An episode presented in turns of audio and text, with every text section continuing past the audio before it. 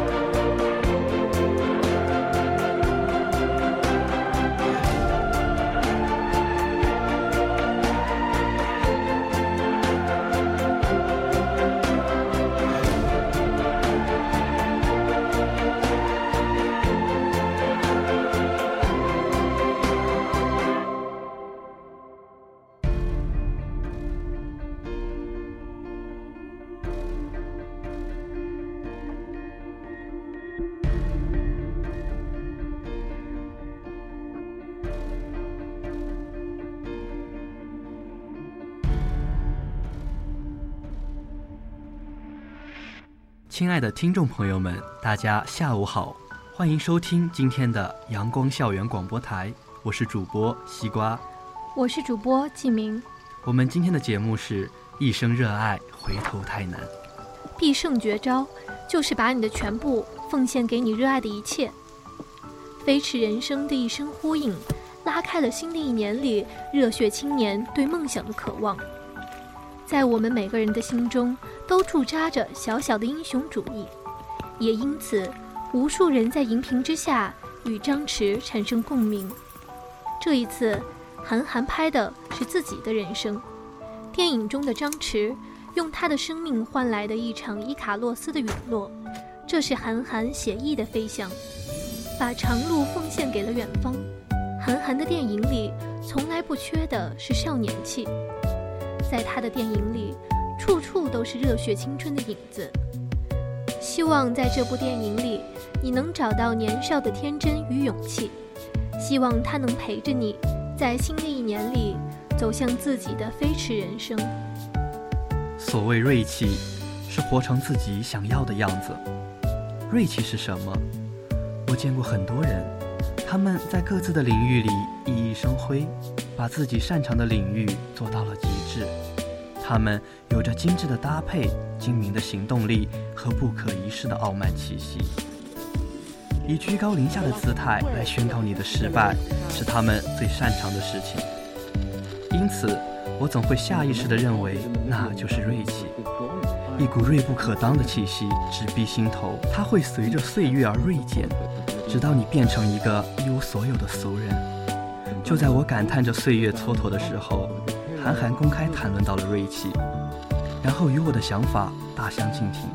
原以为他会怼天怼地怼世界，但他却淡淡的说：“我觉得锐气是一种更深的气质，是在于我想要活成我自己的样子。如果这个样子恰好和大家喜欢的一样，那就和大家喜欢的一样；和大家喜欢的不一样，那就和大家喜欢的不一样。”我觉得这是很重要的一点。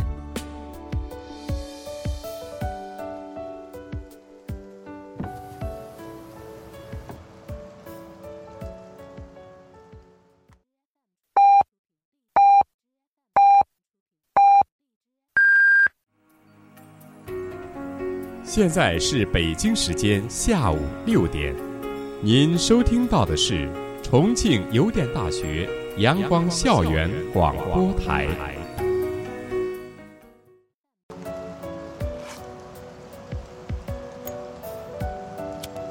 可能我现在活成的样子，在大家看来比较平和，但是没有关系，我喜欢就可以了。直到那一刻，自身有醍醐灌顶之感。锐气并非锐利，锐气是在用自己喜欢的方式度过自己的一生。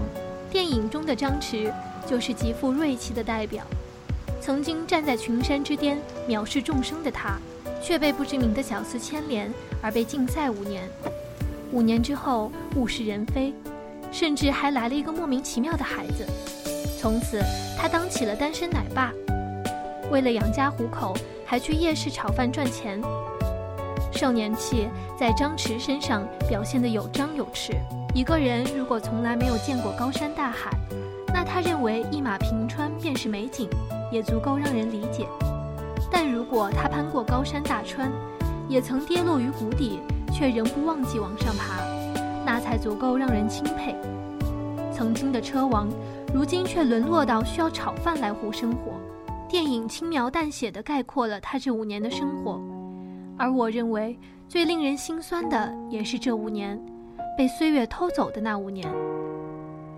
可以幻想他在这五年之中曾受过怎样的羞辱。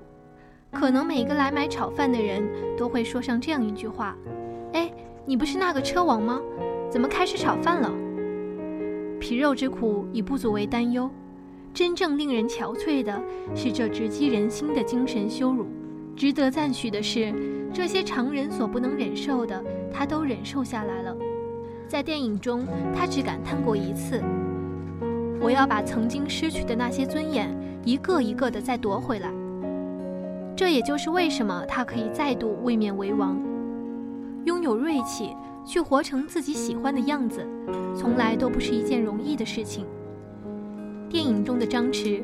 五年来，每天都会在脑海里面模仿着巴音布鲁克的一千四百六十二个弯道，一百零九公里，每一个瞬间他都能记得清清楚楚。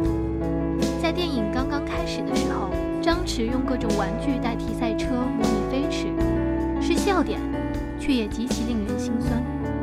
在这个“梦想”一词被炒作的令人反感的年代，这样纯真的人物反倒令人心酸。至少我们能在他身上看到那弥足珍贵的少年气。虽说张弛已经迈入中年，可我们仍然会觉得他足够年轻，有一股少年气吊着，指引着他继续前行。张弛如此，韩寒亦是如斯。韩寒早已不是早些年人们说的叛逆大毒草，在今天，他以自己的方式活成了锐气的人生。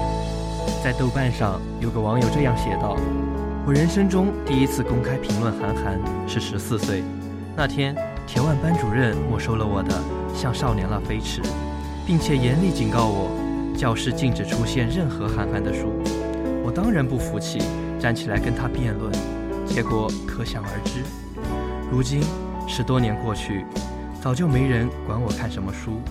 当年被视为叛逆大毒草的韩寒。”也带着他的第三部电影《飞驰人生》重新杀回我的视野。如今，韩寒早就不再是我的偶像，我也有很多年没有看过他的书。但当我听到《飞驰人生》的开场白，二十多年前我还是个孩子，当拉力赛车从我身边呼啸而过，我明白这将是我一生的热爱。我坐在观众席，心里想的却是：十多年前我还是个孩子。有个人以离经叛道的姿态，告诉我不要向庸碌屈服，不要放弃你的热爱。阳光曾普照人间，温暖过你的心田。影片的最后是一个开放式的结局，每位观众都可以根据自己的理解来判断这个结局。许多人看到最后可能会燃得热血沸腾，但有些人可能已经泪流满面。对于这如同伊卡洛斯陨落般的结尾，甚至有些人没有看懂，因为看懂的人基本都会笑不出来。飞驰人生中那种纯粹的热爱让人感动，但更让人感动的是影片的原型徐浪。听到徐浪这个名字，许多人可能会有似曾相识般的耳熟感。没错，韩寒导演的上一部电影《乘风破浪》，其中赛车手男主人公的名字徐太浪的由来，也源自于此。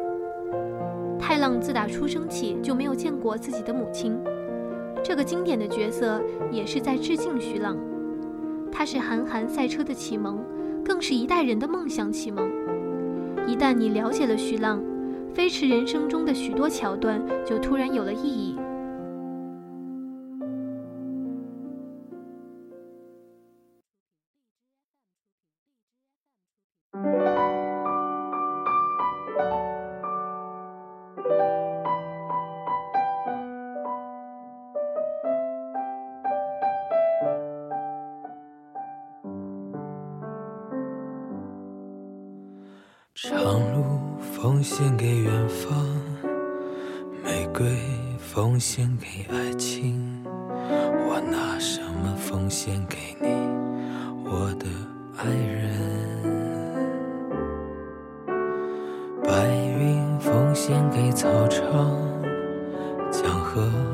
献给海洋，我拿什么奉献给你，我的朋友？我拿什么奉献给你？我不停的问，我不停的找，不停的想。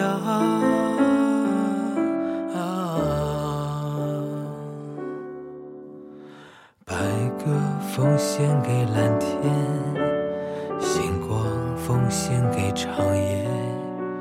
我拿什么奉献给你，我的小孩？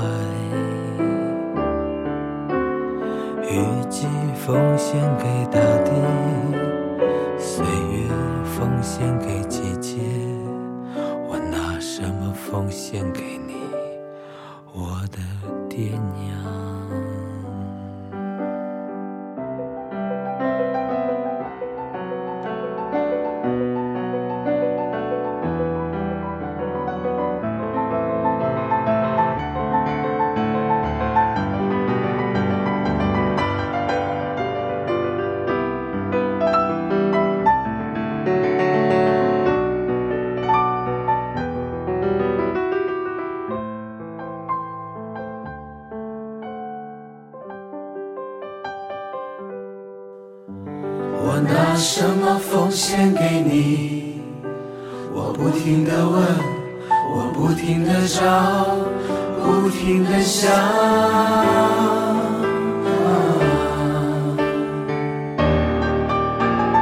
白鸽奉献给蓝天，星光奉献给长夜。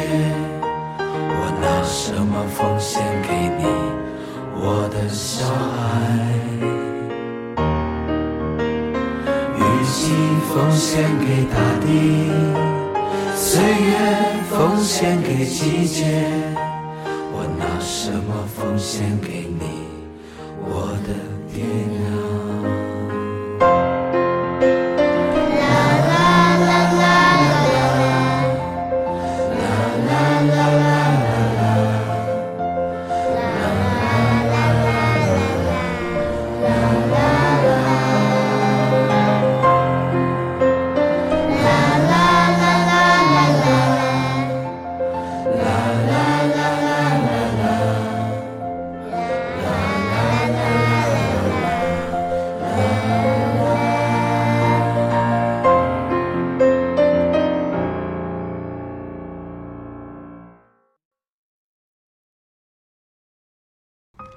中国赛车运动界，徐浪几乎是如同太阳一般的存在。他是一个王者，一个名副其实的王者。可是他人生的高度并不仅仅局限于赛车。喜欢赛车的人很少是为了名和利，他们为的只是纯粹的喜欢和热爱，不掺杂任何杂质。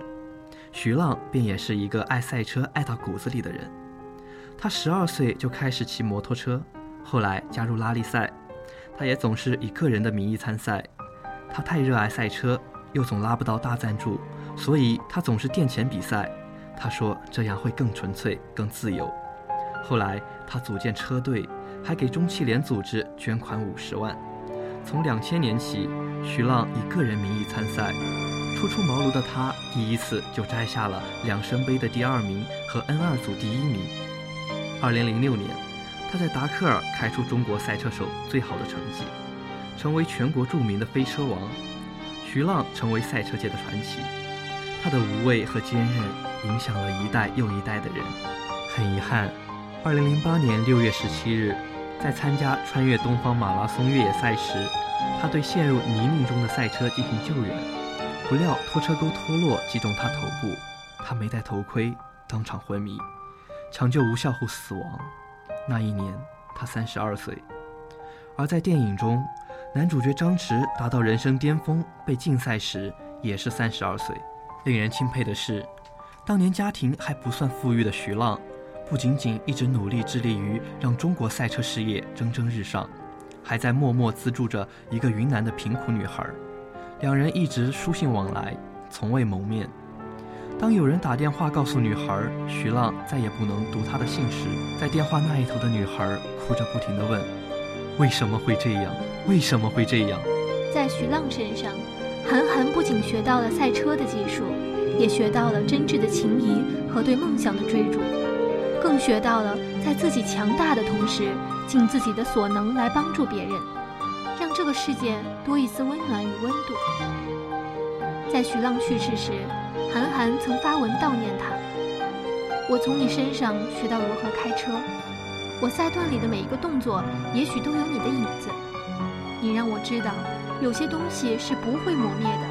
在他的葬礼上，他的家乡武义县万人空巷，两百多辆车把小小的县城堵得水泄不通。每个人都在以自己的方式致敬车王，致敬徐浪。至今，韩寒仍会在每年徐浪的忌日赶到武义县，再次表达敬意。韩寒在以这样的方式回馈和感恩徐浪，也是因此。在他的电影里，总能看到徐浪的影子。在《乘风破浪》的片尾，阿正问男主为什么开车开这么好，男主说：“遗传啊，你才会知道这三个字台词的意义和分量。”徐浪就如同太阳一般，曾照耀在每个人的心田，教会许多人敢于去追寻自己的梦想。因为不平凡的人生，往往都是注定从追逐梦想开始，而人最快乐的事情。就是把自己的生命献给自己最热爱的事情。我所理解的生活，就是和喜欢的一切在一起。这是韩寒早些日子写过的金句。在那个梦想和自由这两个词还属于虚无缥缈的年代，韩寒被无数青少年奉为超级英雄。韩寒在以离经叛道的姿态告诉整个世界，读书并不是唯一的出路。那个时代的韩寒是孤傲的。在两千年，迎来韩寒人生中最关键的转折点。在那一年，他走出了校园，出版了小说《三重门》。这本书的出版，立即引发强烈讨论。韩寒的出世，如同金在和笔下《悟空传》里悟空的横空出世。面对千夫所指，他抖进机灵，舌战群儒，单枪匹马，闹开了花。那一年，韩寒也迎来了人生的第一个巅峰。彼时的北京房价平均两千一平方，而在那一年，年仅十八岁的韩寒也赚到了自己的稿费五十万。在那个瞬间，韩寒走上了神坛，成为无数青少年的偶像，也被无数家长比喻为“稻草”。与此同时，他也引来了以中年人为首的主流文坛和主流社会的围攻。两千零一年，复旦大学宣布。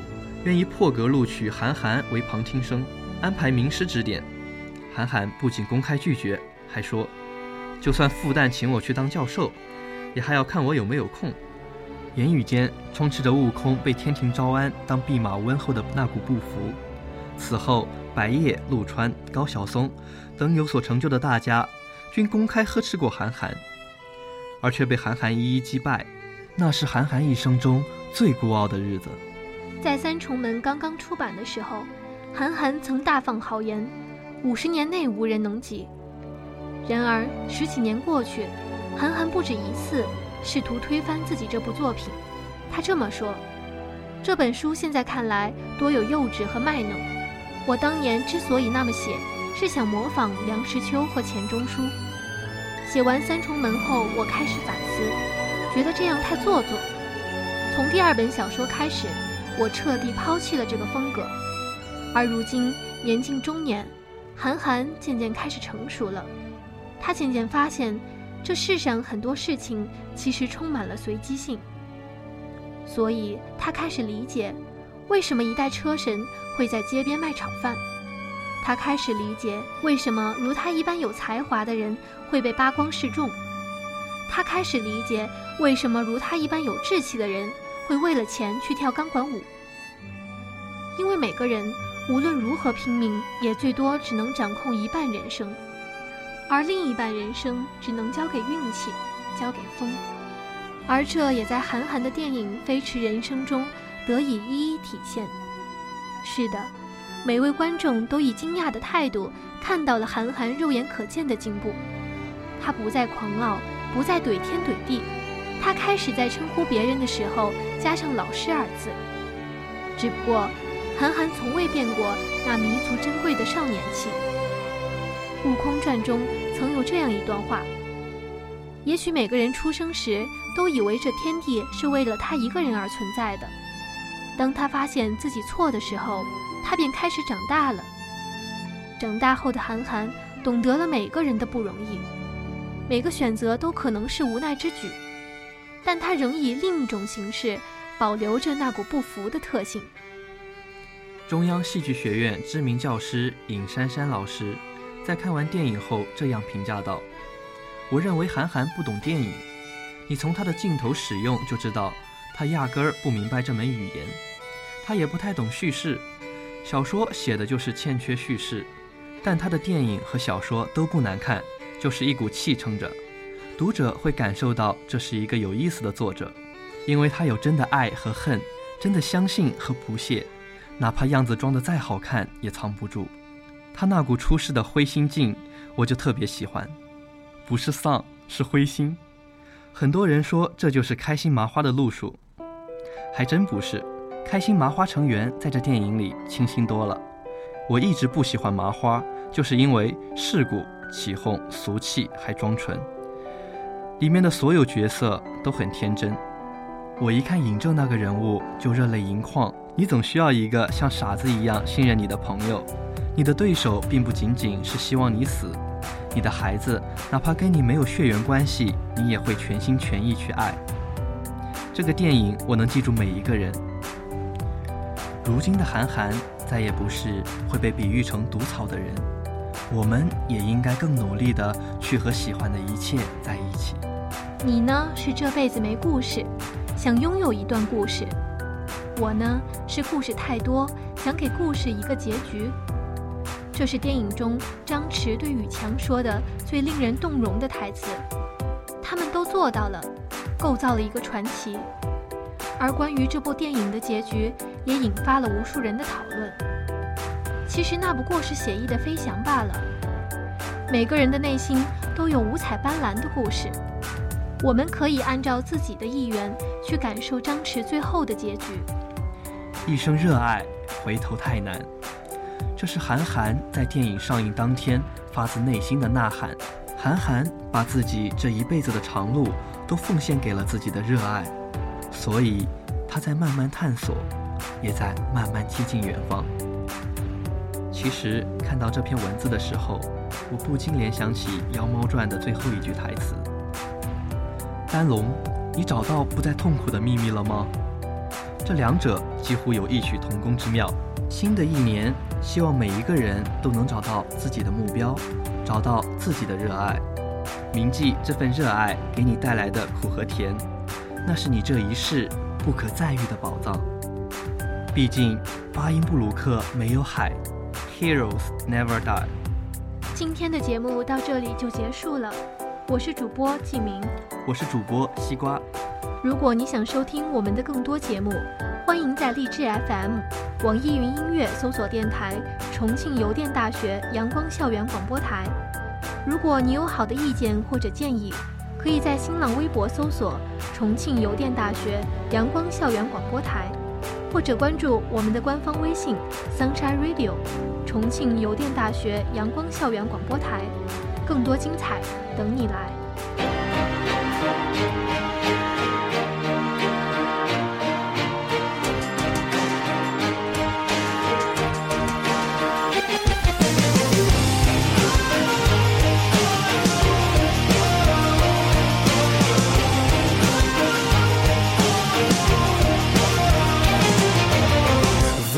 Gotta be another way out.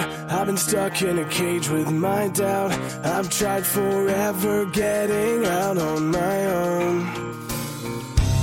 Every time I do this my way, I get caught in the lies of the enemy. I lay my troubles down, I'm ready for you now.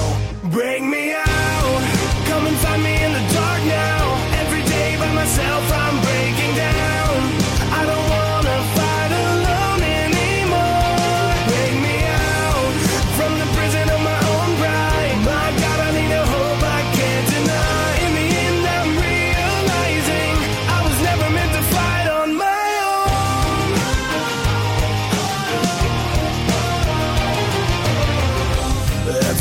Every little thing that I've known is everything I need to let go. You're so much bigger than the world I have made. So I surrender my soul. I'm reaching out for your hope. I lay my weapons down.